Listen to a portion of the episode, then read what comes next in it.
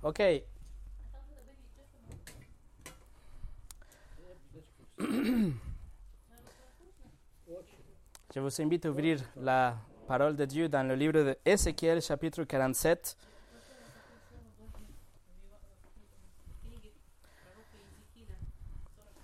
On était censé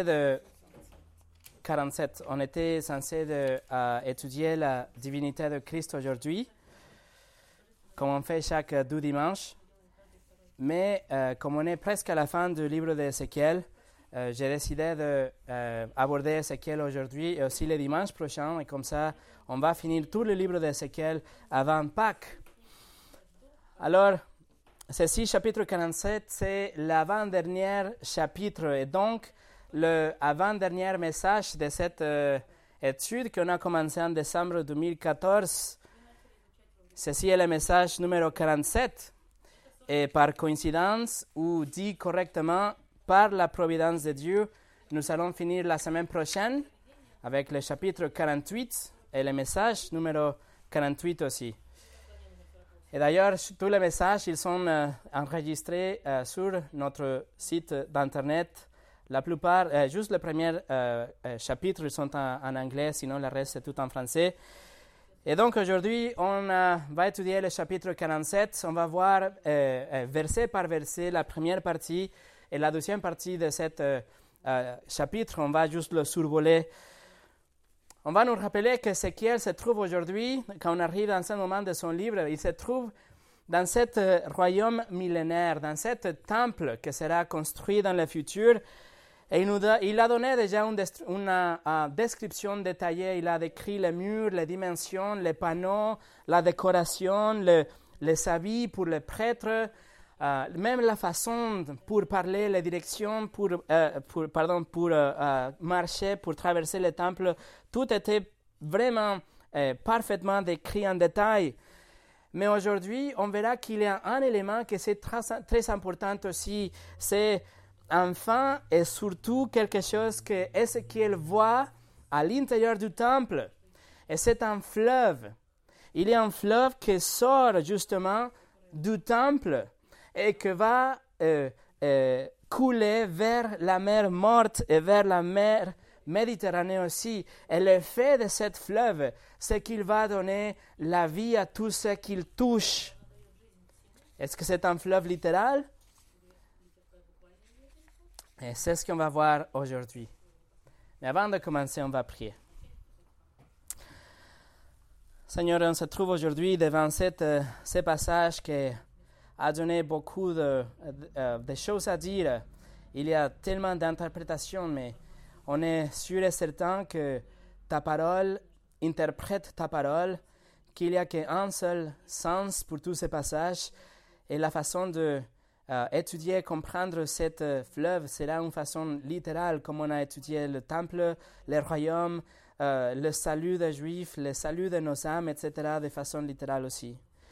Alors Seigneur, je te prie juste que tu illumines nos cœurs et nos esprits pour comprendre, pour nous imaginer vraiment, pour saisir cette merveilleuse idée, cette même tableau d'un fleuve qui sort de ton temple. Et qu'on puisse voir la relation de ce temple avec notre salut et l'œuvre de Jésus sur la croix et l'esprit qu'il nous donne dans la nouvelle naissance. Alors Seigneur, s'il te plaît, bénis la prédication de ta parole aujourd'hui. Au nom de Jésus, amen. Voilà, le message d'aujourd'hui s'appelle « Le fleuve d'eau vive ». Et on va voir verset 1 jusqu'au verset 12. Ézéchiel 47, verset 1 jusqu'au 12.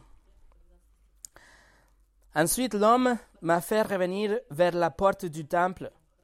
J'ai vu que l'eau sortait sous le seuil du temple, à l'est, car la façade du temple était orientée à l'est. L'eau descendait sous le côté droit du temple, au sud de l'autel.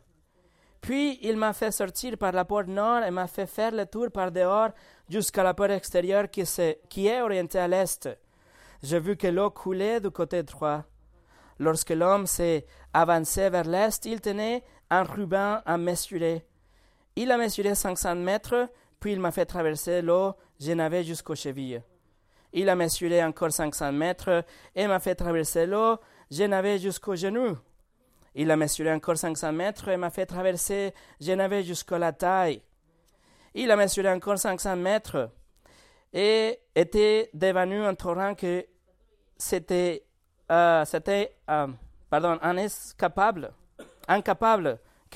incapable de traverser, car l'eau était si profonde qu'il fallait y nager. C'était un torrent qu'on ne pouvait pas traverser. Alors il m'a dit, « As-tu bien regardé, fils de l'homme ?» Puis il m'a entraîné et ramené au bord du torrent. Quand il m'a ramené, j'ai vu qu'il avait sur la rive du torrent une grande quantité d'arbres de chaque côté.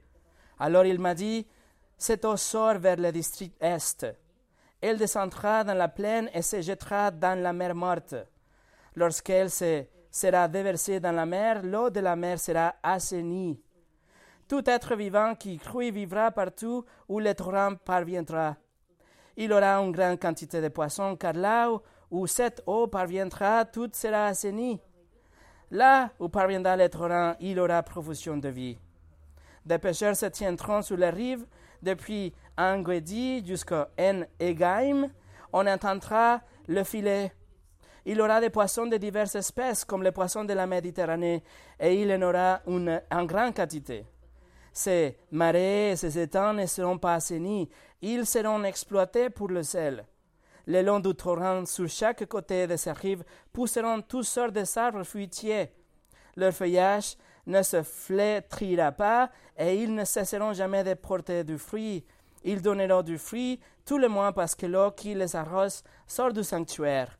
Leurs fruits serviront de nourriture, et leurs feuilles de remède. » Voilà cette belle image, ce tableau que Ézéchiel voit écrit pour nous, que c'est la parole de Dieu, quelque chose qu'on peut espérer, qu'on est sûr que va se passer. Pour étudier ce passage, on va le diviser en trois parties. La naissance du fleuve, la profondeur du fleuve et l'effet du fleuve. Comment est-ce que cette fleuve était né?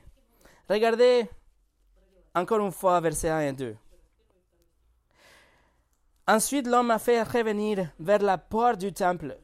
J'ai vu que l'eau sortait sous le seuil du temple, à l'est, car la façade du temple était orientée à l'est. L'eau descendait sous le côté droit du temple, au sud de l'autel. Puis il m'a fait sortir par la porte nord et m'a fait faire le tour par dehors jusqu'à la porte extérieure qui est orientée à l'est. J'ai vu que l'eau coulait du côté droit. Ézéchiel est en train de faire ce tour du temple, comme on a déjà vu avec cet ange. Et dans ce moment-là, il est pris à la porte du temple. Et de là, il observe qu'il y a cet flux d'eau qui coule, qui sort sous le seuil du temple. Il y a de l'eau qui sort du temple, en fait. Et après, cette eau, il descend du sud jusqu'à l'autel, et puis Ézéchiel, il va en dehors du temple pour pouvoir bien voir, et il voit justement la direction de cette fleuve qui n'était pas là, qui n'existe pas aujourd'hui, qui n'a jamais existé. Ce passage est souvent appelé la vision de l'eau vive, et juste comme des autres passages dans le livre d'Ézéchiel, il y a beaucoup de personnes, il y a des commentateurs, des chrétiens qui essayent d'allégoriser le passage. Ils disent, mais ce n'est pas possible. Ce n'est pas possible qu'existe un fleuve comme ça en Jérusalem, parce qu'il n'y a rien aujourd'hui. Ce n'est pas possible. Et ils soulignent le fait que le flux de cette eau, de cette fleuve, comme elle est décrite aujourd'hui, est contraire même à les lois de la physique, à cause du terrain d'aujourd'hui. C'est marqué que le fleuve sortira de Jérusalem et qui va aller jusqu'à la mer morte. Mais pour faire ça, il doit monter le mont des Oliviers, contraire aux lois de physique. Alors il essaye d'expliquer cette vision d'une façon allégorique. Des autres, ils disent que la profondeur de cette fleuve est très dramatique, que ça devienne très profonde, très rapidement, et que ça, ce n'est pas possible non plus. Et alors ils disent, ça doit être une autre chose. Ça doit être, par exemple, des bénédictions qu'on reçoit dans la vie, qu'ils vont devenir plus profondes ou ils vont augmenter plus en plus dans notre parcours chrétien. Ou on peut interpréter ça à l'envers en disant la persécution et les problèmes, ils vont augmenter aussi. Alors quand on prend un passage comme ça d'une façon allégorique, on peut dire que ça signifie tout ce qu'on veut. Mais vraiment, on doit savoir qu'est-ce qu'il a voulu dire. Par exemple, il y a un commentateur de la Bible qui dit « Le Messie est le temple et la porte. De son côté, percée, coule des eaux vives, toujours plus abondantes, aussi bien dans les croyants individuellement que dans le cœur. »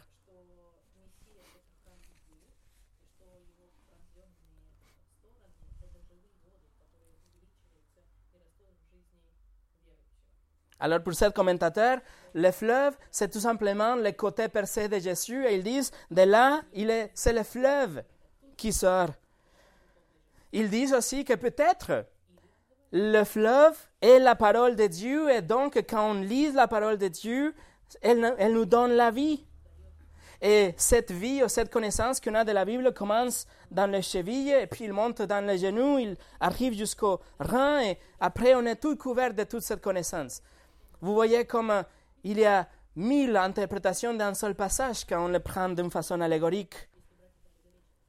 Il écrit aussi, un autre commentateur, il dit « Certaines choses dans la Bible sont faciles à comprendre comme l'eau jusqu'aux chevilles. » D'autres plus difficiles, demandant une recherche plus approfondie, comme de l'eau jusqu'au genou et jusqu'au rein, et des autres, ils sont au-delà de notre compréhension. Et donc, il prend cette vision pour dire tout ce qu'il veut. Mais ça, c'est une erreur. C'est une erreur parce que si on croit que le fleuve est allégorique, que le fleuve n'existe pas, c'est-à-dire que le royaume de Christ n'existe pas. C'est-à-dire que le temple de Dieu n'existe pas. Que le chapitre 40 jusqu'au 48, c'était un gaspillage d'encre. Et donc qu'il n'y a rien qui est réel, mais tout est ouvert à l'interprétation du lecteur. Et ça veut dire aussi, s'il n'y a pas de fleuve, s'il n'y a pas de temple, s'il n'y a pas de royaume millénaire, c'est-à-dire que Dieu a changé d'avis, que tout ce qu'il a promis à Abraham, tout ce qu'il a promis à David, que c'était un royaume littéraire sur terre, avec le Messie qui régnait depuis Jérusalem, c'est pas vrai. Il a changé d'avis, et c'est-à-dire qu'on ne peut pas faire confiance à Dieu. Vous voyez comme une lecture non littérale, une lecture allégorique de la Bible, une interprétation comme ça de la Bible, pour nous amener à des conclusions horribles et terribles par rapport à la nature et le caractère de Dieu. Mais comme on a étudié dans les dernières semaines et comme on fait tout le temps ici, on doit étudier la Bible avec la Bible. On doit interpréter la Bible pour trouver l'intention de l'auteur et voir qu'est-ce qu'il a voulu dire et voir ce que c'est marqué pour après comprendre qu'est-ce que ça veut dire. Alors, Dieu a promis, à travers ses prophètes, il a promis qu'il aura un temple. Et même, il a montré aux autres prophètes aussi le même fleuve. Et pour ça, je voudrais vous amener au livre de Joël. On va visiter le prophète Joël. Parce qu'on va voir la même chose décrite par un autre prophète dans un autre moment de l'histoire. Joël chapitre 3. En français, c'est chapitre 4. Alors, le prophète, il est en train de... il décrit des événements comme la 12e venue de Christ et le royaume millénaire. Et regardez le chapitre 3, verset 17 et verset 18. Et vous, en français, chapitre 4... « Et vous saurez que je suis l'Éternel, votre Dieu, qui habite à Sion, ma sainte montagne. Jérusalem sera sainte, et les étrangers n'y passeront plus. À ce moment-là, le vin nouveau ruissellera des montagnes, le lait coulera des collines, et il y aura de l'eau dans tous les torrents de Juda. Écoutez, une source sortira aussi de la maison de l'Éternel et arrosera la vallée de Sittim.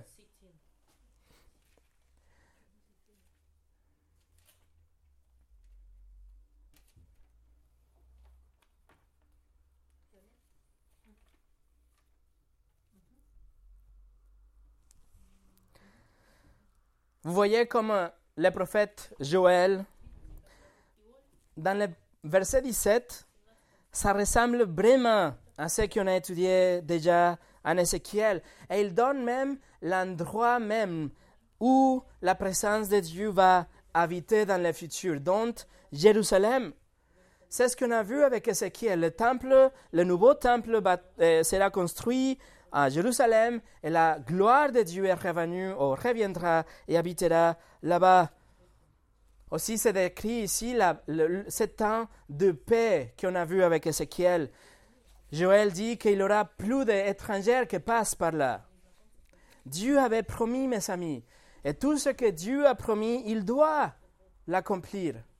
Il ne va pas changer d'avis, parce que s'il change d'avis, ça veut dire qu'il n'était pas sûr du futur. John MacArthur a écrit ça. Dieu a promis une ère future lorsque sa gloire en Juda ne sera pas éclipsée. Cette ère de prospérité et de paix ultime sera expérimentée après que Christ aura conquis le monde et instauré son royaume millénaire sur terre. Et dans le verset 18 de Joël, on même aussi que les montagnes, il a tellement de végétation et des arbres qu'il produit des choses. Et on voit aussi qu'il a du lait aussi à cause de tous les animaux et toute la prospérité qu'il y aura dans ce moment-là de l'histoire. Mais la chose la plus intéressante ici par rapport à Ézéchiel 47, c'est que Joël écrit qu'il y a cette fleuve qui sort de la maison de l'Éternel, c'est-à-dire le temple. Et Joël écrit que cette fleuve sort de là, il va dans la vallée de Sittim, qui se trouve au nord, c'est le côté nord, la rive nord de la mer morte. Cette fleuve que Joël qu'il a vu, va de l'est du Jourdain, il fait le tour vers le sud pour arriver à la mer morte. Alors, ce qu'on voit avec Joël est cohérente avec ce qu'on voit avec Ézéchiel. La Bible est cohérente, la Bible est incroyable. Les 66 livres qu'on a ici, ils sont la même histoire parce que l'auteur est le même, est Dieu. Laissez-moi vous montrer un autre exemple. On est en train de regarder la naissance du fleuve, ok? Alors, on va aller au Zacharie chapitre 14. Encore une fois, c'est un autre prophète dans un autre moment de l'histoire. Mais dans ce moment-là, dans ce passage, il voit ce moment futur, le même moment futur.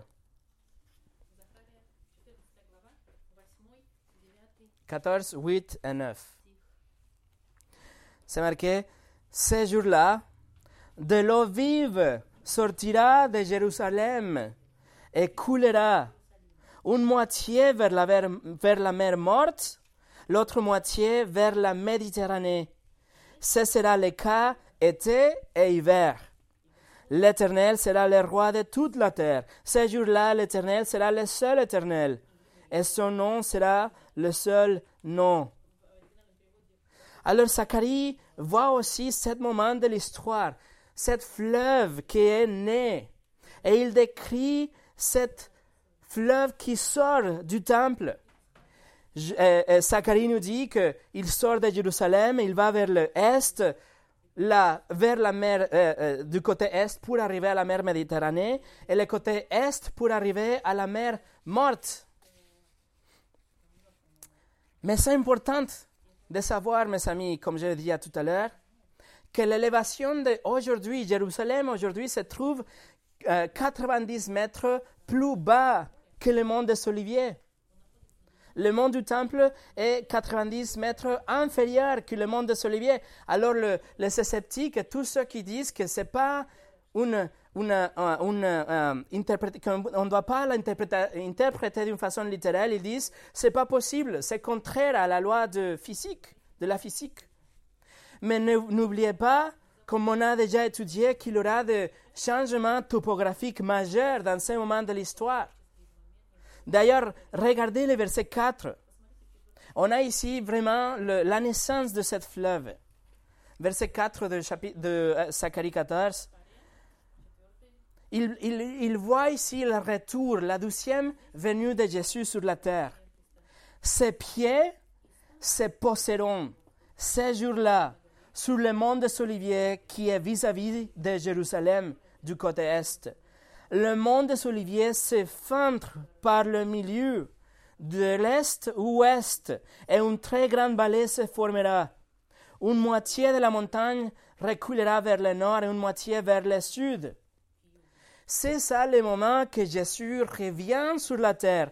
Et le moment, l'instant même que ses pieds touchent la terre, il y a probablement un tremblement de terre, mais il y a cet changement massif de toute la topographie de la terre, dont le mont des Oliviers qui est divisé en deux.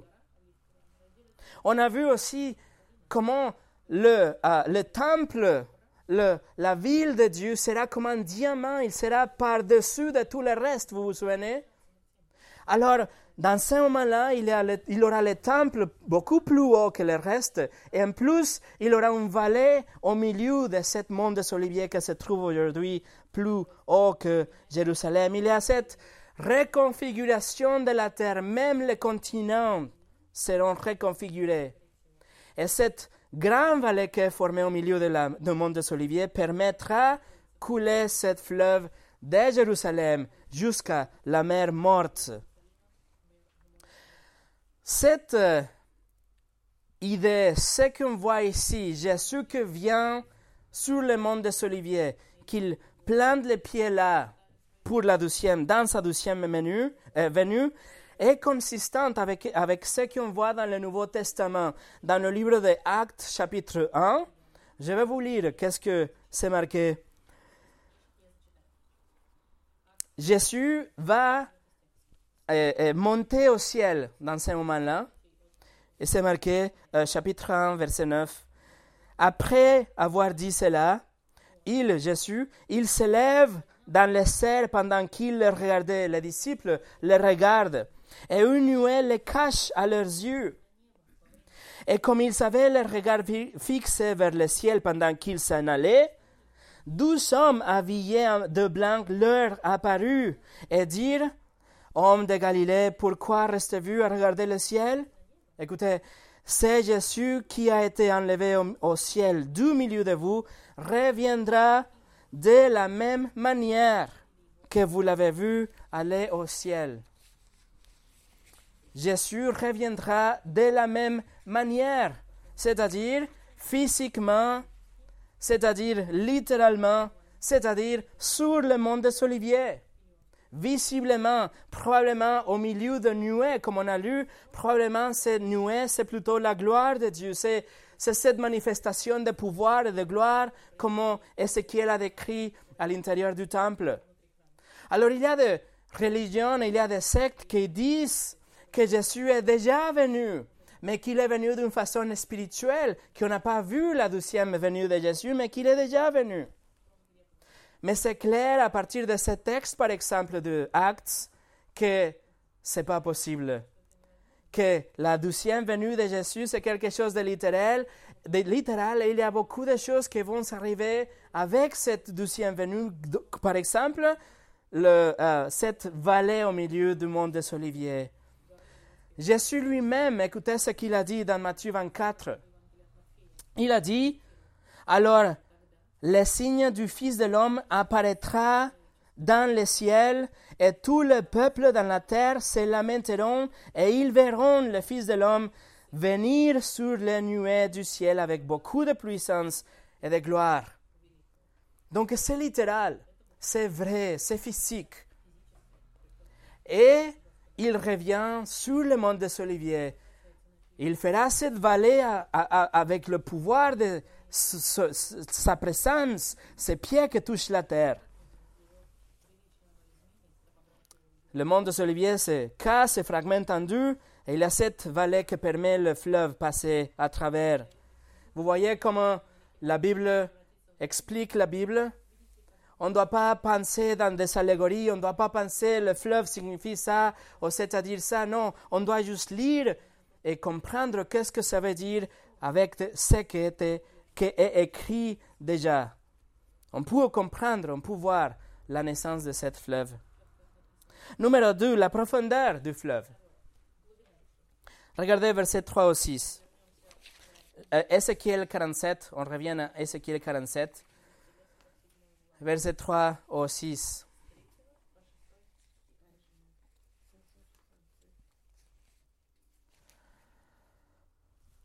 Lorsque l'homme s'est avancé vers l'est, il tenait un ruban à mesurer. Il a mesuré 500 mètres, puis il m'a fait traverser l'eau. J'en avais jusqu'aux chevilles. Il a mesuré encore 500 mètres, il m'a fait traverser l'eau. J'en avais jusqu'aux genoux. Il a mesuré encore 500 mètres, m'a fait traverser, et je n'avais jusqu'à la taille. Il a mesuré encore 500 mètres, c'est devenu un torrent que j'étais incapable de traverser, car l'eau était si profonde qu'il fallait y nager. C'était un torrent qu'on ne pouvait pas traverser. Alors il a dit, « As-tu bien regardé, fils de l'homme ?» Puis il m'a entraîné et ramené au bord du torrent. Vous voyez qu'on voit que l'ange prend Ézéchiel, il va devant lui, il mesure 500 mètres, et puis l'eau arrive jusqu'aux chevilles, 500 mètres plus tard, c'est jusqu'aux genoux, puis la taille, et 500 mètres plus tard, c'est-à-dire 2 kilomètres plus tard, le fleuve, il ne peut pas traverser le fleuve, c'est par-dessus de sa tête.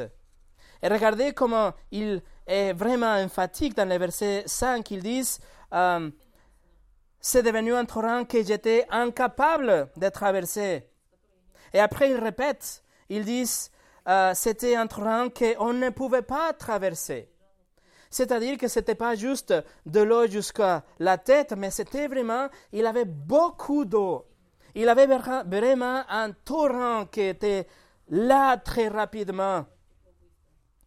Cette augmentation progressive du volume d'eau fait que soit quelque chose que les gens attaquent aussi, parce qu'ils disent, c'est pas possible qu'un fleuve devienne plus grand s'il n'y a pas des autres fleuves qui s'y jettent, s'il n'y a pas des autres fleuves qui viennent pour donner plus d'eau, c'est pas possible, c'est pas naturel. Cependant, on sait bien que ce n'est pas un fleuve naturel. Le flux de cette fleuve est surnaturel. La source de cette fleuve est surnaturelle. C'est le temple de Dieu, où la gloire de Dieu habite. Ce n'est pas une source normale d'eau, mais c'est plutôt une fleuve surnaturelle. Alors, c'est possible qu'il augmente comme ça très rapidement? Bien sûr que oui. Une rivière miraculeuse, une rivière que Dieu a fait, une rivière qui donne de la vie, comme on a lu au début, c'est possible, pas naturellement, mais si Dieu est dans l'équation, est possible. Et à la fin, l'ange, il pose la question, « As-tu bien regardé, fils de l'homme ?» C'est comme si l'ange, il veut s'assurer, tu vois vraiment pour que tu puisses après écrire et décrire tout ce que tu vois. C'est important de montrer la profondeur de cette fleuve, comment il avait tellement d'eau qui sort du temple et qui arrive à la mer. La mer morte. Pourquoi? Parce qu'on va voir l'effet. Ça, c'est le point numéro 3, l'effet de cette fleuve. Regardez verset 6 jusqu'au 9. Puis, il m'a entraîné et ramené au bord du torrent. Quand il m'a ramené, j'ai vu qu'il avait sur la rive du torrent une grande quantité de sable de chaque côté. Alors il m'a dit, « Cette eau sort vers le district est. Elle descendra dans les plaines et se jettera dans la mer morte. Lorsqu'elle se sera déversée dans la mer, l'eau de la mer sera assainie. Tout être vivant qui grouille vivra partout et le torrent parviendra. Il y aura une grande quantité de poissons car là où cette eau parviendra, tout sera assaini. Là où parviendra le torrent, il y aura profusion de vie. Ézéchiel est ramené au bord. Il ne pouvait pas nager, alors il est pris par cet ange. Et ce qu'il remarque, c'est qu'il y a des arbres de chaque côté. Et il voit que cette croissance surabondante des arbres qu'il y a de deux côtés, c'est grâce à cet fleuve. C'est le fleuve qui donne la vie aux arbres. C'est une autre chose surnaturelle, c'est un autre miracle de cet fleuve, créé par Dieu, qui sort du temple. Et il y a un autre miracle beaucoup plus grand, si vous voulez. Mais ce n'est pas plus grand, tout est plus grand. Mais le miracle de la mer morte, vous avez remarqué, l'eau de la mer morte deviendra douce, sera guérie, sera assainie. La mer morte aujourd'hui, comme vous le savez, est morte. La mer morte est vraiment morte parce qu'elle a à l'intérieur 6 fois la quantité, le volume du sel de la mer Méditerranée et des autres mers dans la planète. Alors cette tenue élevée de minéraux fait que la vie à l'intérieur n'est pas possible. Mais quand cette fleuve d'eau vive touche la mer morte devient vivante. Les eaux sont guéries et la vie commence à se produire à l'intérieur de la mer morte. C'est un grand miracle. J'étais là en 2010. Elle est vraiment morte. Il y a une profusion de vie, une infusion de vie surnaturelle. Pas seulement dans les côtés, mais dans la mer morte. Elle était morte, devient vivante, grâce à cette fleuve qui sort du temple de Dieu, où la gloire de Dieu réside. Vous voyez la relation qu'il y a avec notre salut, la relation qu'il y a avec notre vie éternelle. La Bible dit que nous sommes morts dans nos péchés. La Bible dit que dans notre péché, dans notre transgression, nous sommes morts, qu'il n'y a pas de vie spirituelle en nous. La Bible déclare en fait qu'on est des ennemis de Dieu, qu'il n'y a pas de vie spirituelle en nous, que nous sommes comme des morts qui marchent, comme des zombies dans le film, des créatures sans vie. Nos cœurs, ils sont séparés de Dieu, nos cœurs cherchent de nous faire plaisir à nous-mêmes. Nos cœurs cherchent tout ce qui est contraire à la loi de Dieu. Nos cœurs cherchent de penser que nous sommes de bonnes personnes, qu'on mérite le paradis, que nous sommes mieux que les autres. On se moque parfois du nom de Jésus, on se moque de la Bible, on n'a pas besoin, on n'a pas désir pour avoir une communion avec des autres chrétiens. On ne voit pas notre désir ou notre besoin pour avoir la justice de Dieu. Nous sommes morts. Mais soudainement, dans un clin d'œil, Dieu infuse la vie en nous. Il y a une profusion de vie comme cette fleuve dans la mer morte. Et il transforme notre nature depuis l'intérieur et il remplace le cœur qui haïssait Dieu, le cœur qui était contraire au désir de Dieu pour un cœur qui veut connaître Dieu et suivre la Bible. Dans le mot d'Ézéchiel, il remplace un cœur de pierre pour un cœur en chair, un cœur qui est souple, qui est prêt à se faire,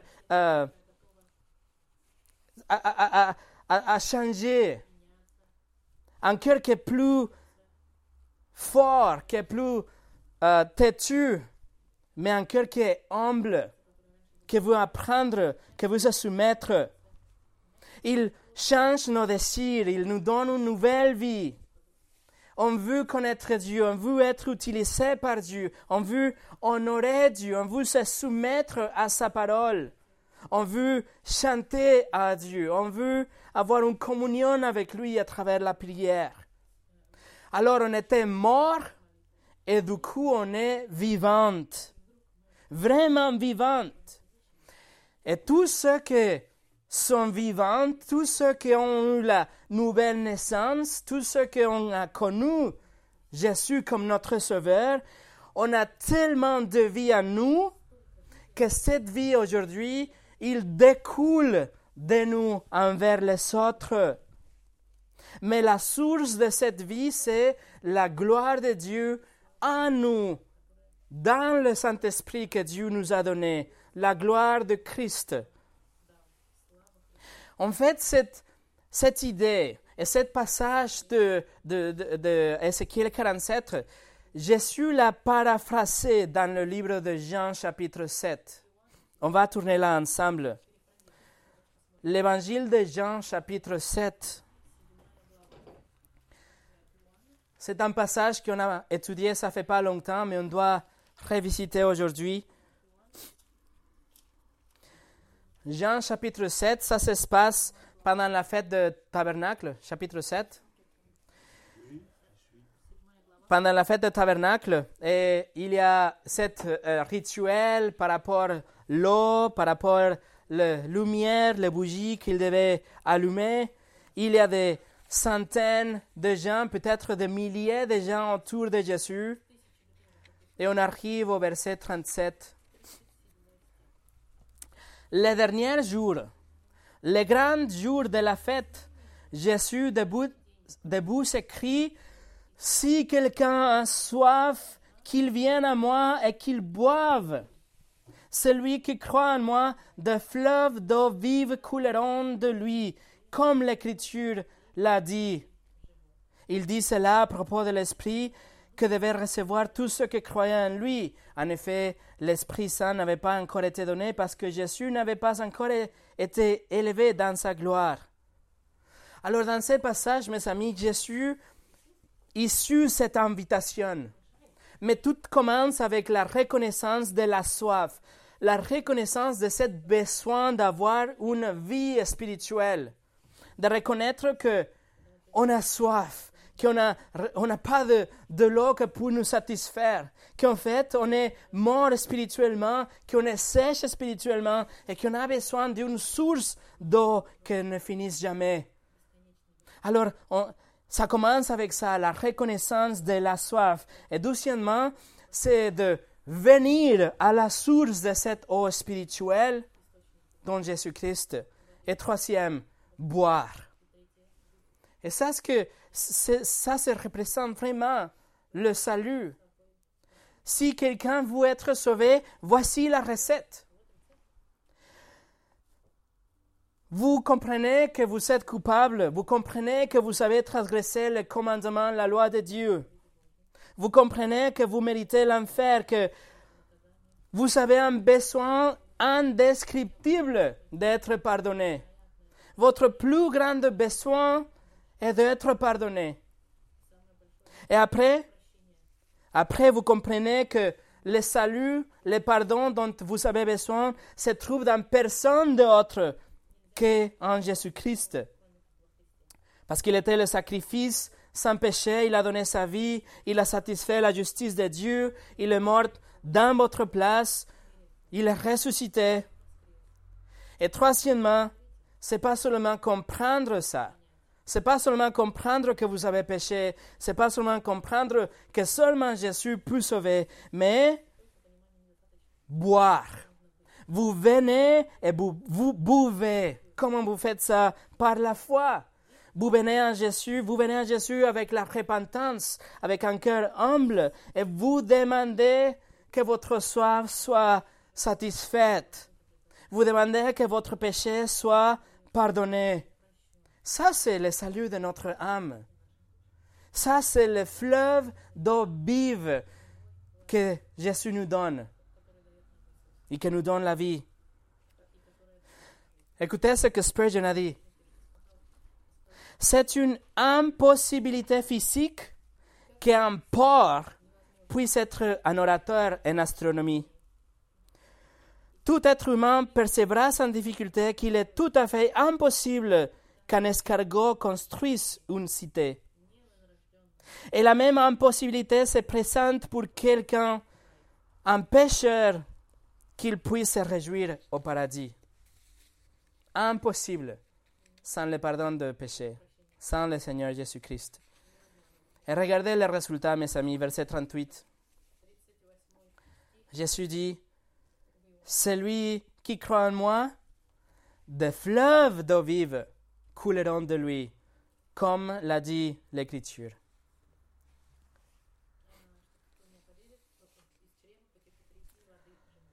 Le résultat, c'est des fleuves d'eau vive qui sortent, qui coulent de la vie d'un chrétien. Et veuillez noter comme Jésus a dit, comme l'a dit l'Écriture. Il fait référence à notre passage en Ézéchiel 47.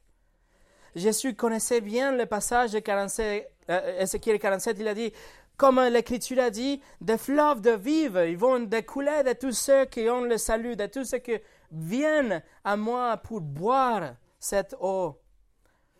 Esaïe chapitre 12 a aussi une invitation similaire.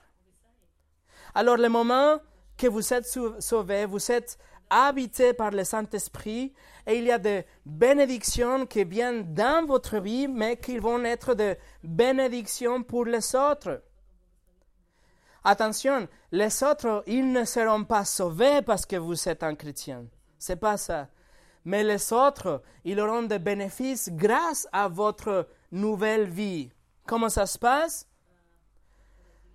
Vous allez prier. Vous allez prier pour les autres. Et les autres, ils vont se bénéficier de votre vie chrétienne. Vous allez vivre une vie pour plaire à Dieu, en accordance à la parole de Dieu. Et il aura des bénéfices pour les autres. Vous aurez un désir pour la justice, pour la moralité. Bien sûr que les autres, ils vont se bénéficier grâce à vous. Ça, c'est l'eau qui est en train de découler de vous envers les autres, des bénédictions envers les autres. Le moment que vous êtes un chrétien, vous avez un amour pour la Bible. Et vous allez lire et comprendre, et vous allez transformer. Et dans cette transformation, vous allez impacter votre entourage.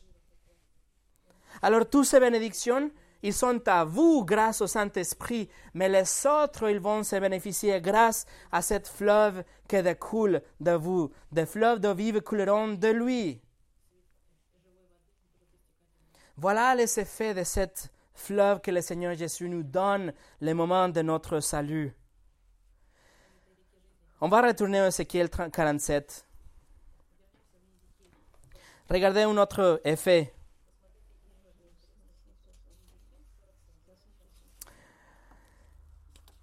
Il aura, versets 10 à 12, « Des pêcheurs s'étendront sur les rives, depuis En-Guédi jusqu'au En-Eglaïm. On attendra des filets, il y aura des poissons de diverses espèces, comme les poissons de la Méditerranée, et il y aura en grande quantité. Ces marais, ces étangs ne seront pas assainis, ils seront exploités pour le sel. Le long du torrent de chaque côté de ces rives pousseront toutes sortes de arbres fruitiers. Leur feuillage ne se flétrira pas et ils ne cesseront jamais de porter du fruit. Ils donneront du fruit tout le mois parce que l'eau qui les arrose sort du sanctuaire. Leurs fruits serviront de nourriture et leurs feuilles de remède. » Alors il y a tous ces changements, toute cette nouvelle vie, tous ces arbres qui vont donner de fruits toute l'année. Comme Joël a dit, été et hiver. C'était Zacharie qui a dit, été et hiver, toute l'année. Il y a toute cette nouvelle vie. Et les fruits, ce sont de la nourriture, mais aussi comme des médecines préventives, correctives. Mais le secret de tout ça, il ne faut pas rater ça. Le secret de tout ça, c'est que le fleuve sort du temple, de la gloire de Dieu. La source est vraiment la gloire de Dieu. Pour nous préparer pour finir, les derniers 10 versets de chapitre 47, il parle de la division de la terre. Il aura les 12 tribus de la terre d'Israël, je veux dire. Il aura les 12 tribus qui aura chacun une portion pour vivre. Les frontières ils sont beaucoup plus larges que ce que Moïse avait donné dans le livre de Nombres. Et tout ça sera l'accomplissement de la promesse que Dieu avait faite avec Abraham et aussi avec le roi David. Dieu a promis, il a accompli. Mais il y a quelque chose de très intéressant et avec ça on va finir. Regardez le verset 23. « Vous donnerez à l'étranger son héritage dans la tribu où il séjourne, déclare le Seigneur l'Éternel. » Alors ici, on a des étrangers.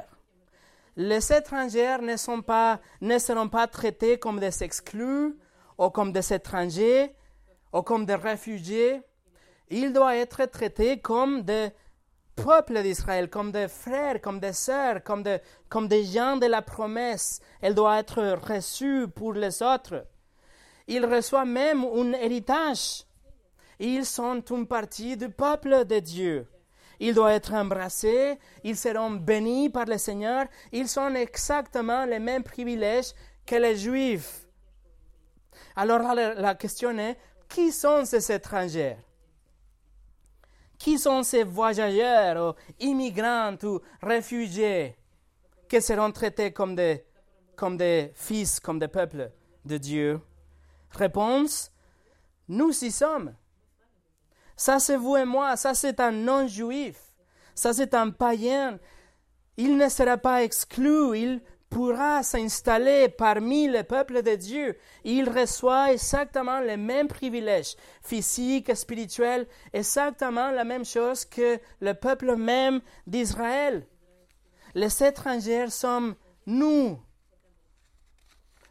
Paul écrit aux Éphésiens, il écrit « Les non-juifs sont co-héritiers des Juifs qu'ils forment un cœur avec eux et participent à la même promesse de Dieu.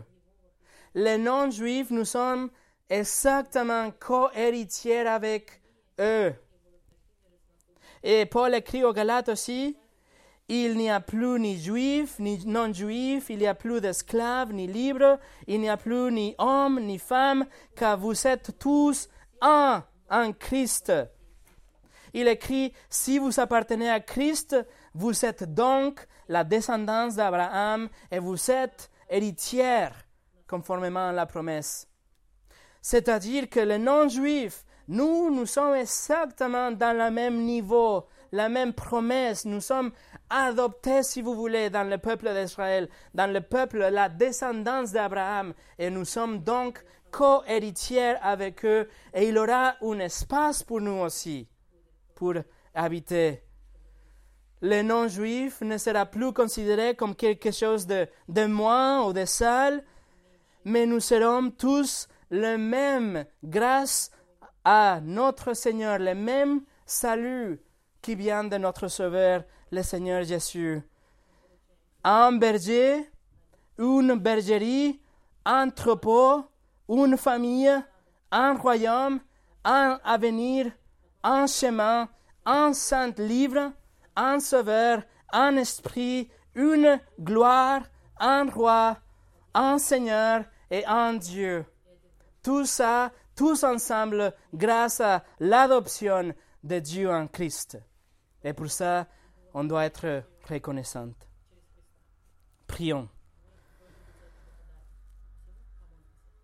Seigneur, merci pour la promesse qu'on a d'avoir une place parmi ton peuple. Pas seulement, nous sommes reconnaissants, pas seulement pour l'endroit physique, pour le niveau, l'égalité que tu nous offres, mais surtout pour le pardon de nos péchés, pour nous nettoyer avec cette eau, avec cette fleuve.